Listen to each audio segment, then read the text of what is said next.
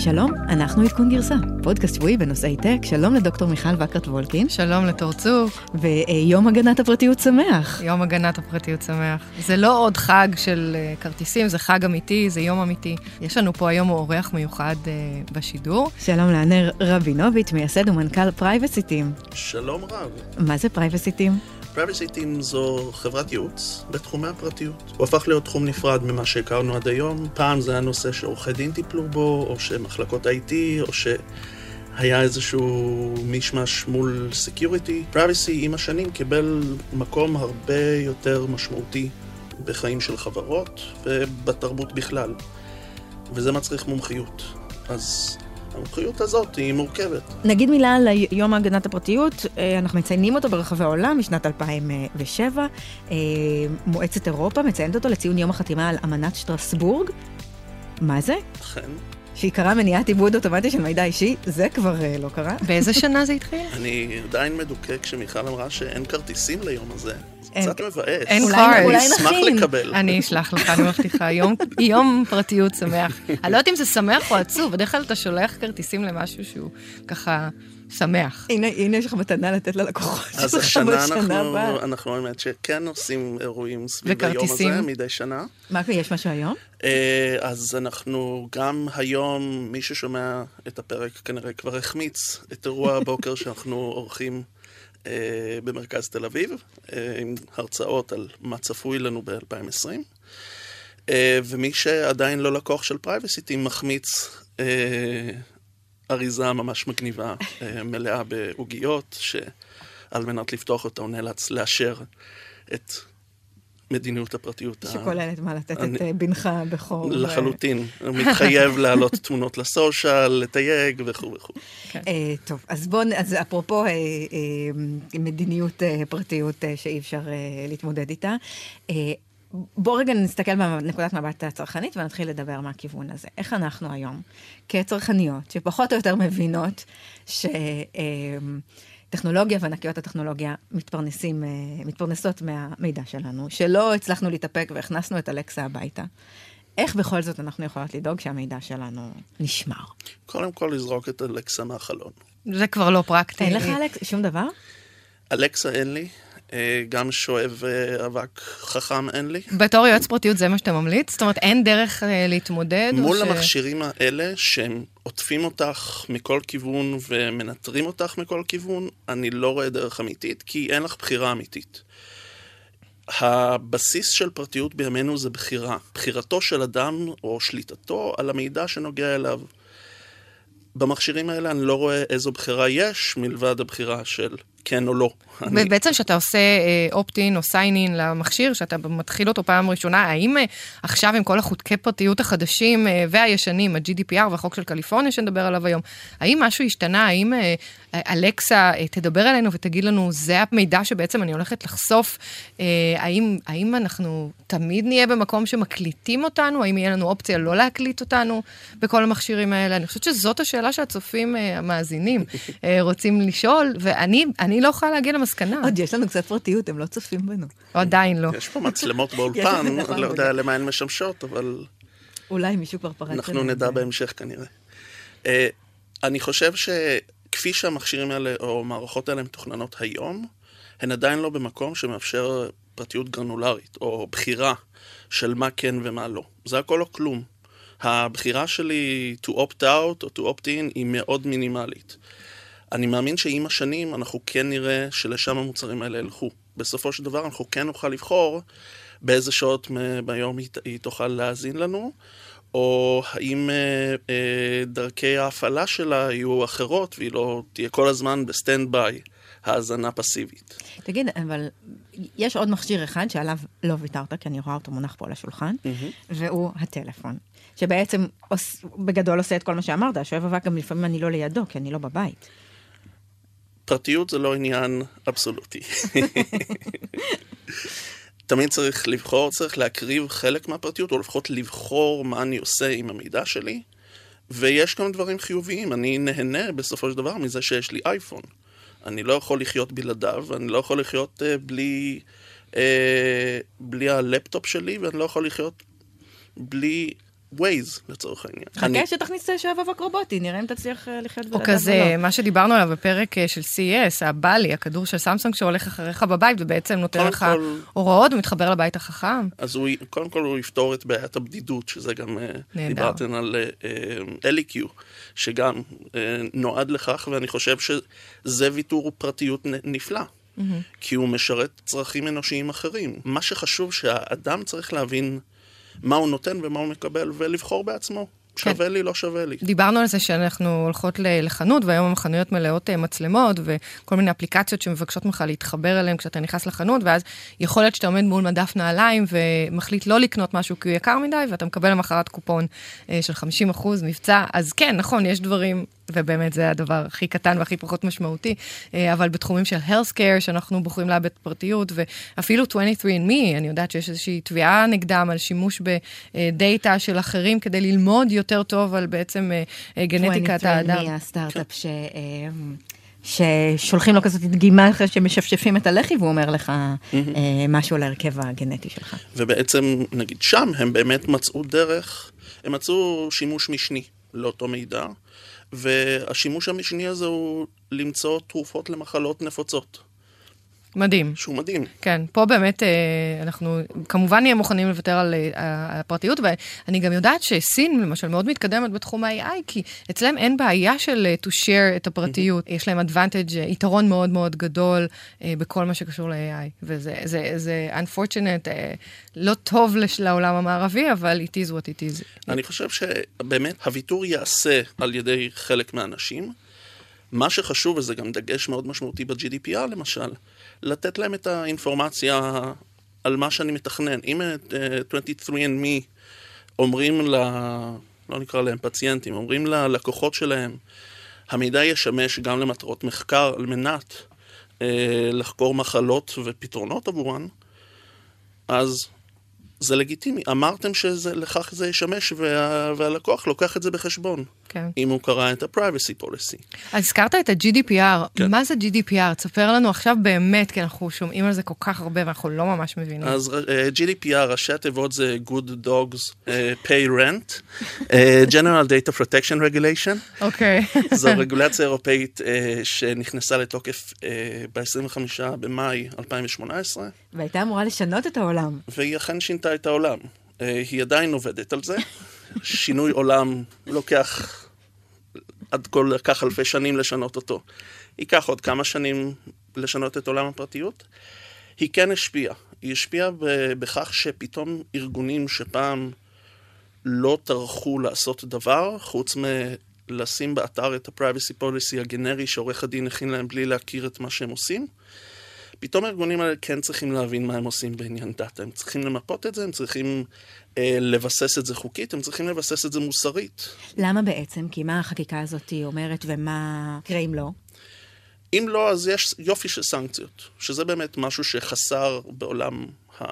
ברגולציות הפרטיות עד כה. הייתה בעיה חזקה של סנקציות שלא מספיק משמעותיות, ורגולטורים חלשים שאין להם את המשאבים כדי לנקוט בסנקציות האלה. ובעצם ה-GDPR גם... משאבים במובן של, של ללכת ולהבין מה חברות הטכנולוגיה עושות, ובאמת להבין, הייתה פה הפרה או לא הייתה פה הפרה, להבין את נכון. הטכנולוגיה לעומק ולהבין מה קורה שם. נכון, זה דורש תקציבים, זה דורש כוח אדם מיומן, אנשי מקצוע, זה...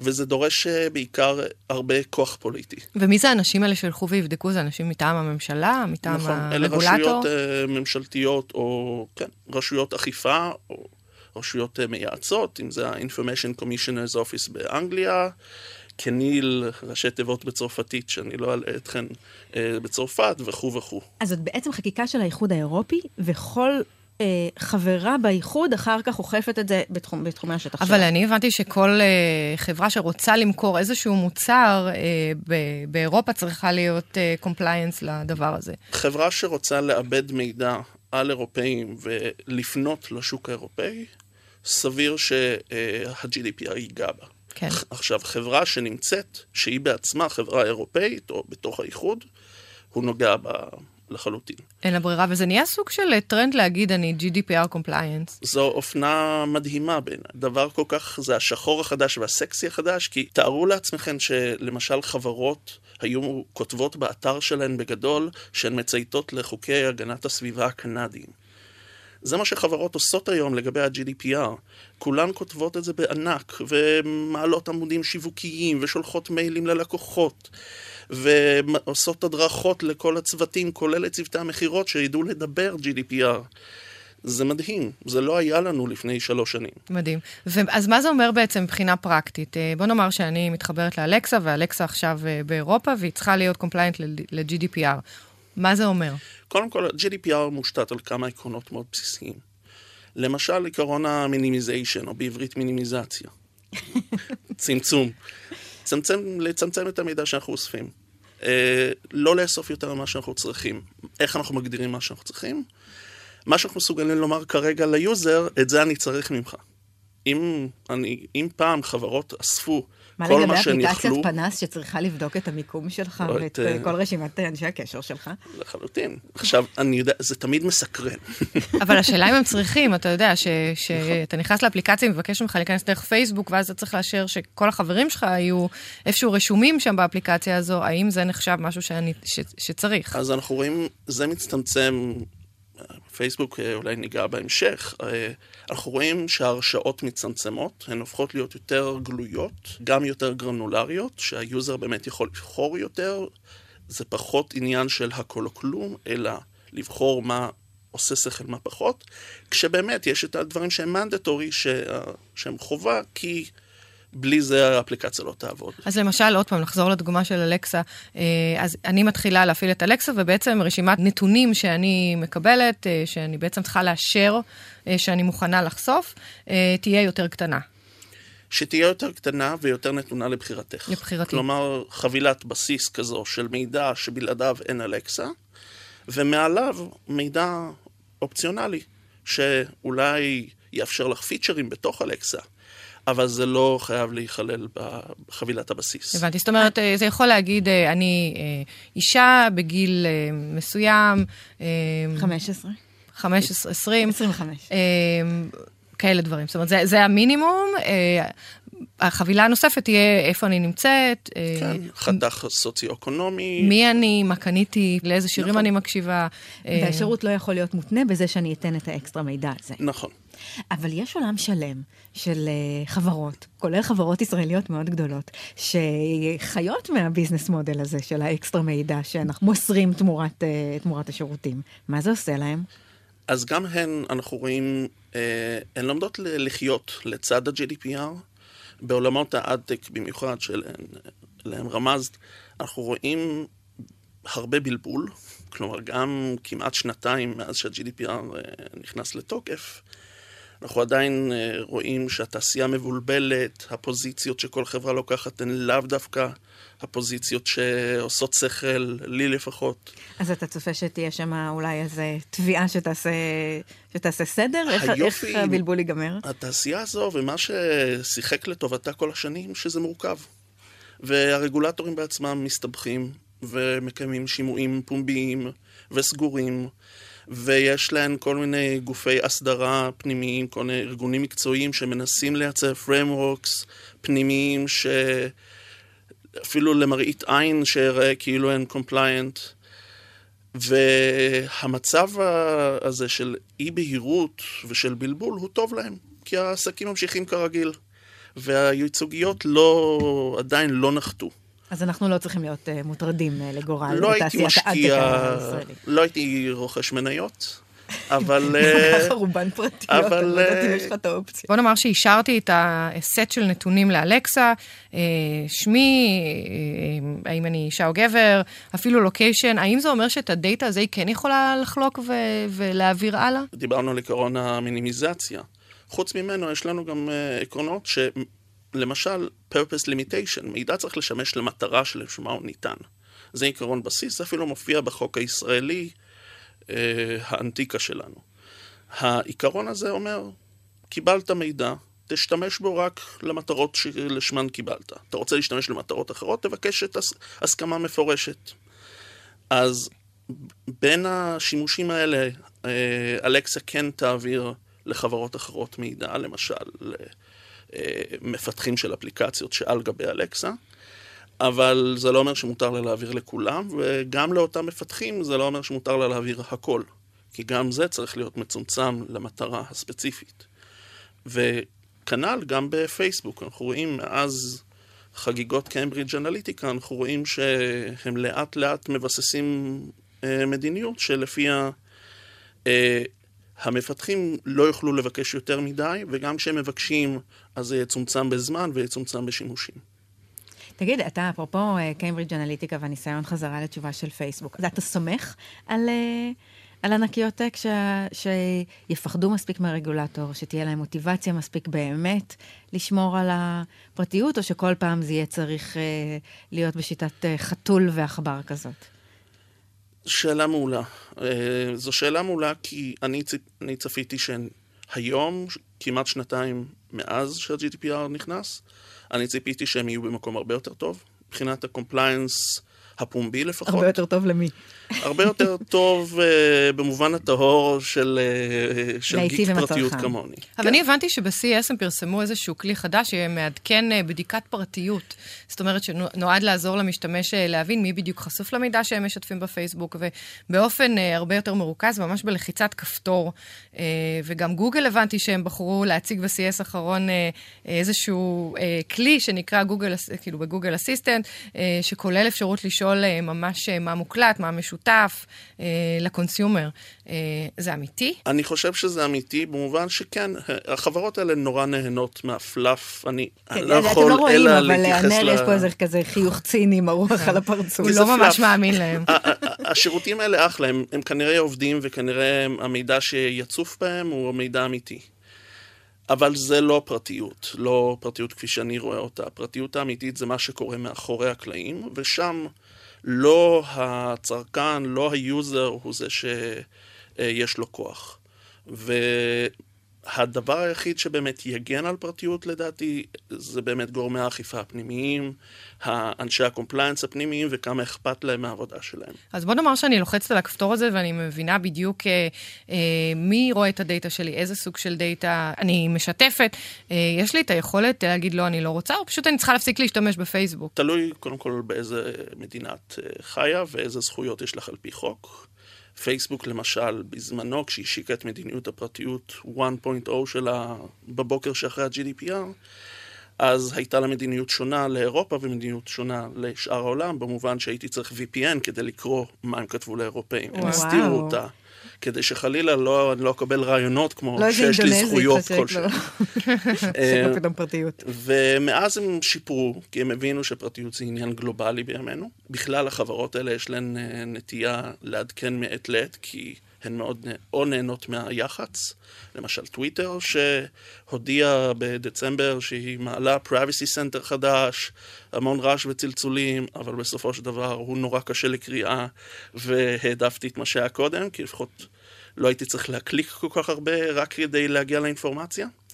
אה, וטוויטר למשל זו דוגמה לחברה שאני מאוד בוטח באנשים שמאחורי הקלעים, כי שמעתי פודקאסטים שלהם והם הם, אה, עשו עליי רושם טוב. אה, גם ג'ק דורסי בעצמו. שנסע לאפריקה לא מזמן. שאפריקה היא גם, היא תהיה מעצמת הפרטיות הבאה. זה, אה. אז תספר לנו באמת אה, מה הצפי למעצמות פרטיות, מי באמת דוגל בפרטיות ומה זה החוק החדש של קליפורניה, אני חושבת באותו הקשר של גלובליזציה של הפרטיות, זה כבר לא רק באירופה.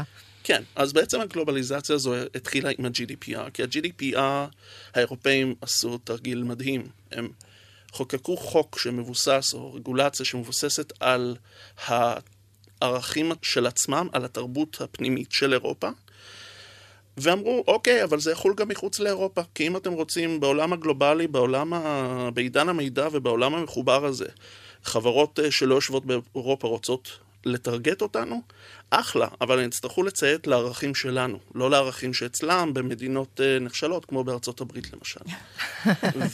וברגע שארגונים אמריקאים נאלצו פתאום ללמוד מה זו פרטיות במובן הרחב שלה, במובן של זכות אדם, ולא כפי שזה מופיע בחקיקה האמריקאית, שזה ממש סקטוריאלי, רק לאותם סקטורים ספציפיים בבעיות מאוד ספציפיות שהמחוקק נתקל בהם, למשל, חוק פדרלי לפרטיות ברשימת השאלה בחנויות וידאו, כי כנראה אה, איזשהו מחוקק... חשוב שיהיה היום חוק כזה, ו- שלא יפרו פרטיות בהשאלות וידאו. אז אה, כן, כי כנראה איזשהו מחוקק ב- לא כן. אהב שאיזה עיתונאי מצא את אה, השאלת הפורנו שלו. כן, אבל אה, בנטפליקס, אתה יודע, אני כל הזמן מקבלת המלצות על סמך דברים שאני רואה, אז אז, נטפליקס אה, יודעת. וזה גם עוד שאלה לא פתורה, האם החוק הזה חל בשירותים מקוונים? כי באמת, החוק דיבר על חנויות להשכרת קלטות וידאו. אה, ויש לנו עוד חוקים מאוד מאוד ספציפיים שם, חוק אה, לפרטיות הנהג על דברים ספציפיים, אבל לא פרטיות האדם.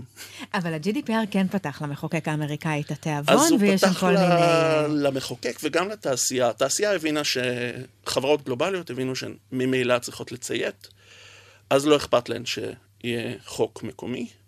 אמ, ה-CCPA, החוק הקליפורני שנכנס לתוקף בתחילת אה, ינואר, הוא בעצם אמ, תוצאה של אה, מרד ציבורי, של איזשהו עשיר קליפורני שנמאס לו מכל הפרסומות שמטרגטות אותו.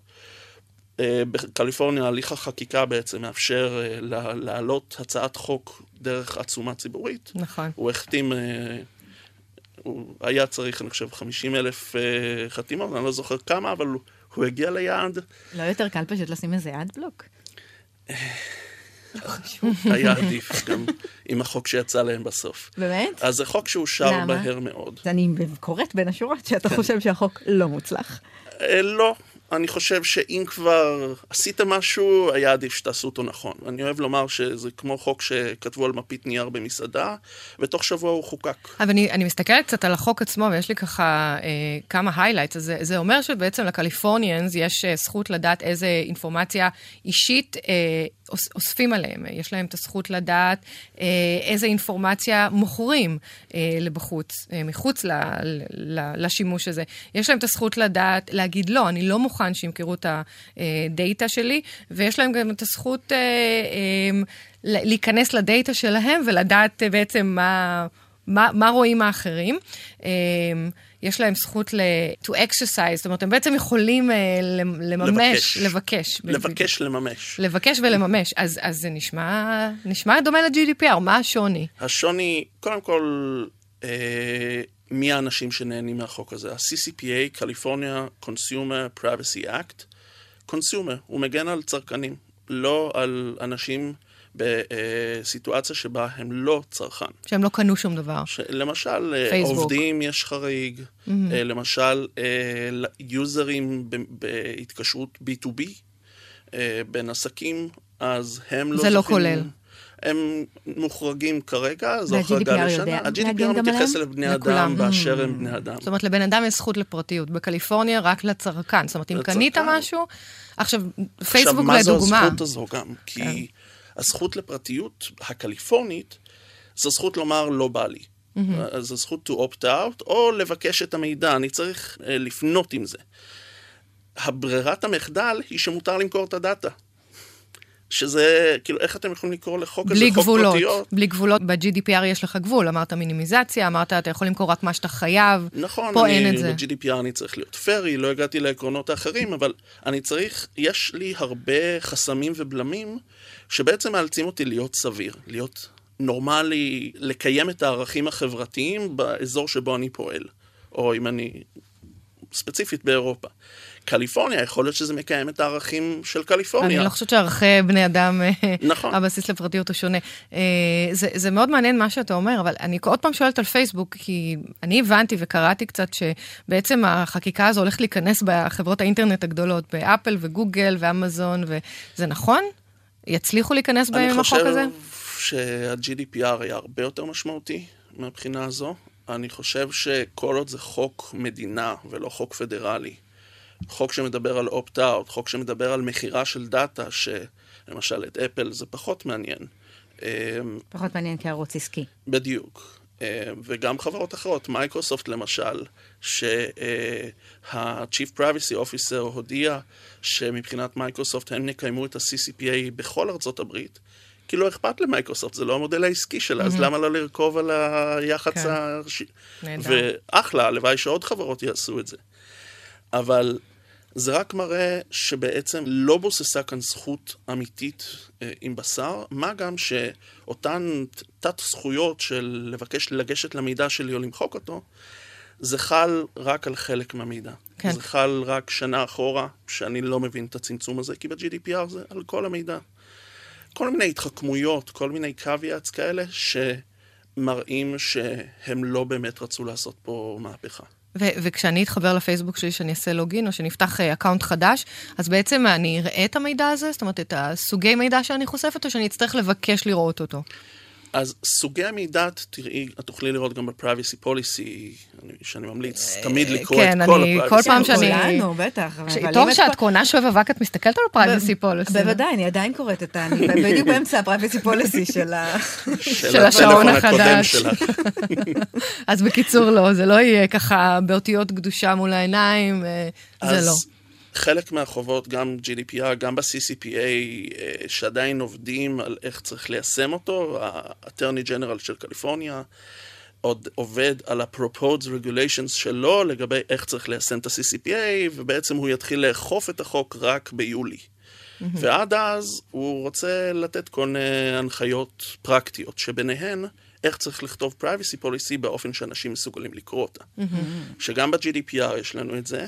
הוא ספציפית בא עם כל מיני רעיונות, כמו שיטת ה-labels, שיטה של בעצם להציף למעלה את הדברים החשובים, כמו תווית על, אה, על מוצר, שאם הוא רווי שומן. הבנתי. אז אה, נראה. תגיד, ומה קורה בישראל? אז ישראל, כמו מדינת עולם השלישי שאנחנו, כמו בתחום הרכב החשמלי, שאין לנו יותר אה, הנחות לקניית רכב עם בטריה, אה, כן. אמ, בישראל יש לנו חוק מ-1981, הוא עודכן כמה פעמים בדרך, אבל הוא לא חווה עדכונים משמעותיים כבר יותר מעשור. אה, הוא ב-2011-2012 הוא, החוק שלנו הוכר כ adequate, כהולם את החקיקה האירופאית דאז בנוגע ל data protection, שזה בעצם אפשר מעבר חופשי של מידע מהאיחוד לכאן, בלי עוד אה, מכניזמים של העברת מידע חוקית. אנחנו כרגע, בגלל שמאז נכנס ה-GDPR לתוקף, אנחנו כרגע עומדים בבחינה מחודשת. וכמה זמן זה ייקח עד שבעצם אז, יהיה חוק אה, חדש? הוא היה אמור לקרות... לפני או אחרי שיהיו פה מכוניות מעופפות? לפני שאחרי שהוא יהיה ממשלה. שתהיה ממשלה, שתהיה כנסת מתפקדת, שתהיה שר או שרת משפטים ומנכ"ל או מנכ"לית משרד משפטים שיואילו לקדם את הנושא ויבינו כמה הוא חשוב. אז בעצם כשאני עוד פעם נכנסת לפייסבוק היום בישראל, אין שום סיבה שאני אראה איזה מידע אני משתפת, שום אופט-אין, אז אופט-אאוט. יש, החוק הישראלי, הע- העתיק שלנו הוא כן, אה, הוא מבוסס הסכמה, הסכמה מדעת, והסכמה מדעת המשמעותי שכן צריך לידע אותך ולהשיג את הסכמתך החופשית והחופשייה ממניפולציות. וזה נשמע כמו החוק הישן, זאת אומרת, זה... I accept. כן, I accept, I ואתה accept. לא בדיוק יודע מה, ו... אז, אה, אז היופי ב-GDPR למשל, שהוא יצר אלטרנטיבות לקונסנט, והאלטרנטיבות האלה, למשל legitimate interest או uh, contractual necessity, זה בעצם מאלץ את החברות. אתן לא רוצות לאסוף קונסנט כי אין לכן סיכוי בימינו לאסוף קונסנט אמיתי עם בשר? אחלה. אז זה אומר שאתן תוכלו להשתמש במידע רק למ- למטרות לגיטימיות, רק uh, לצורך מתן השירות, לצורך עמידה בחובות חוקיות וכדומה. טוב, שאלה אחרונה לסיום, אז, אז לאן זה הולך? איפה אנחנו נמצאים? איפה אנחנו במהפכת הפרטיות? אנחנו בהתחלה ועוד העתיד ורוד? אנחנו בסוף אכלנו אותה? כי יש איפה כאלה, אנחנו? אתה יודע, יש כאלה, זאת אומרת, החברות, ואנחנו שתינו מייצגות את הקורפורט פה, אני בליר, ו... אני אה, במייקרוסופט. והיא במייקרוסופט, אה, לא, לא ספציפית אנחנו, אבל השיח ככה ב ecosystem אומר, אה, וואו, ה-GDPR הזה קצת אה, נסחפו, וזה מקשה כל כך על חברות אה, לעשות מוניטיזציה, אה, ולאו דווקא פייסבוק, אלא חברות שבאמת צריכות את המידע, אה, ומפתחות מוצרים חדשים ורוצות לתת כלים ליוזרים שלהם, והן אומרות, ה-GDPR זה השיא של השיאים, ו- וזה, יש פה היסטריה, ובעצם בעתיד אנשים יהיו מוכנים לשתף את המידע, והחוקים יהיו קצת יותר מקלים. אז איפה אתה חושב שאנחנו נמצאים מבחינת הרגולטור? בעצם יש כאן שני timelines. מבחינת החקיקה, או מבחינת קבלה של העולם את הקונספט הזה של פרטיות והצורך להיות compliant, אנחנו בהתחלה. האכיפה מתחילה עכשיו, ככה זה מרגיש. היו כבר כמה מאות uh, בודדים של פעולות אכיפה באיחוד ככלל, ואנחנו נראה סכומים יותר גדולים, ואנחנו רואים לאט לאט גם פעולות אכיפה על דברים שנתפסים כשטותיים, כקטנים, על קוקיז באתר. על מדיניות פרטיות לעובדים, מדיניות פנימית שלא נוסחה כמו שצריך. אז ראינו כבר קנסות על זה. שזה, מבחינתי זה מדהים, כי זה מראה שיש עוד דרך ארוכה עד שבאמת הם ימשיכו, יש להם עוד הרבה דברים להיאחז בהם, ובעצם לקדם את הקונספט הזה של פרטיות. עכשיו, מבחינת חקיקה, אנחנו רואים עוד הרבה מדינות שהולכות להשיק את חוקי הפרטיות שלהן. אנחנו ראינו באפריקה מהלכים מדהימים, אנחנו כבר יש לנו 25 מדינות מתוך 54 שיש להן חוקי פרטיות טובים. פרטיות של מה? של אה, דמוי GDPR, אוקיי. הגנה על פרטיות של אדם. פלא שג'ק דורסי בחר אה, לגור באפריקה. לא יודעת, אני הייתי שם בקיץ ויש שם מלא ג'ירפות ואריות, אבל לא ראיתי הרבה אלקסות. אז אני הייתי בזנזיבר לפני אין להם מה לחפש שם, יש שם יותר מדי חוקי פרטיות. ויש תעודות ביומטריות, אה. וכולם שם ב mobile. כן. אז כן יש... נכון. יש עניין בפרטיות. אנחנו רואים בתאילנד חוק שקרב, אנחנו רואים בברזיל, ביפן כבר ראינו. אה, הודו, מצד שני יש לנו את רוסיה, סינים. שהם ממש לא בכיוון. זה לא, זה לא המשמעויות למשק הישראלי זה שבעצם כל חברה, כל סטארט-אפ ישראלי שרוצה אחר כך להתרחב ולמכור למדינות האלה, צריך להיות compliant. נכון, פתאום הסטארט-אפים האלה, או חברות בכלל גלובליות, צריכות לפתח תוכניות פרטיות, שפעם אבל... לא היה קונספט כזה. כן. ובאמת. ממנים קציני פרטיות, חיצוניים, פנימיים, בעצם... נוצרו פונקציות, סטייק uh, הולדרס של פרטיות בארגון, והם דוחפים את זה קדימה. אז זה נשמע כאילו שהחוקי פרטיות באמת uh, הולכים ומתרחבים, אבל הם יהיו יותר רעילים, גם חברות ידעו איך להשתמש בחוקי פרטיות האלה, וגם הלקוח ידע מה לחפש, וגם המדינות בעצם אולי ידעו לעשות uh, uh, את כל המעקב הזה והתהליך בצורה הרבה יותר uh, נכונה, נכון. לבזבז פחות משאבים ולהיות יותר אפקטיביים. כל הגורמים במשולש הזה באמת, שבין... בני אדם לבין חברות לבין ממשלות, כולם לומדים את זה as we go along. כולם לומדים איך לעשות את זה נכון, איך לאכוף את זה נכון, וגם מבינים מה זו הפרטיות הזו שלי עצמי ולמה זה משנה. אני מקווה, לפחות מהתפיסה הנאיבית שלי, שאנשים יבינו יותר ויותר ובאמת ינצלו את הזכויות האלה שהם מקבלים. תודה רבה. ענר רבינוביץ', מייסד ומנכ"ל פרייבסיטים. יום הגנת הפרטיות שמח לך. אני מבטיחה שנה הבאה שאני אכין אה, כרטיסים, אני אביא לאולפן אה, בגלי צה"ל. נביא אותך אה, שנה הבאה, נראה מה השתנה. כן, אבל אנחנו רוצים קודם כל להודות לחבר'ה שלנו בגלי צה"ל, בהפקה לי גינדי לוי, הטכנאית שלנו זוהר צייג. תודה רבה לדוקטור מיכל בקרת וולקין. ותודה לתור צוק.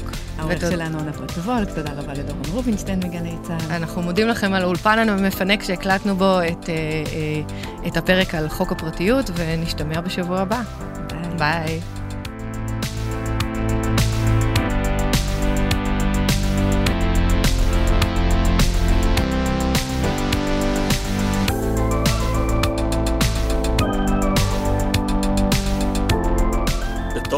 קבוע, אני לא מבין, היה לנו עכשיו פרק בלי WeWork, בלי טסלה, לא היה שום דבר על בטריות.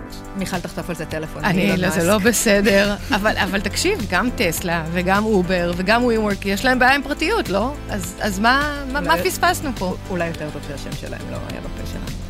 האמת היא שכיף לו לדבר עליהם פרק אחד, אבל uh, מה, מה אתה אומר? אתה חושב שבאמת uh, uh, בטסלה יש בעיית פרטיות? יש, בתחום הרכב הוא... אני לא רואה את זה כבעיה, אני רואה את זה כאתגר. אתגר, אני אהבתי. עד כאן.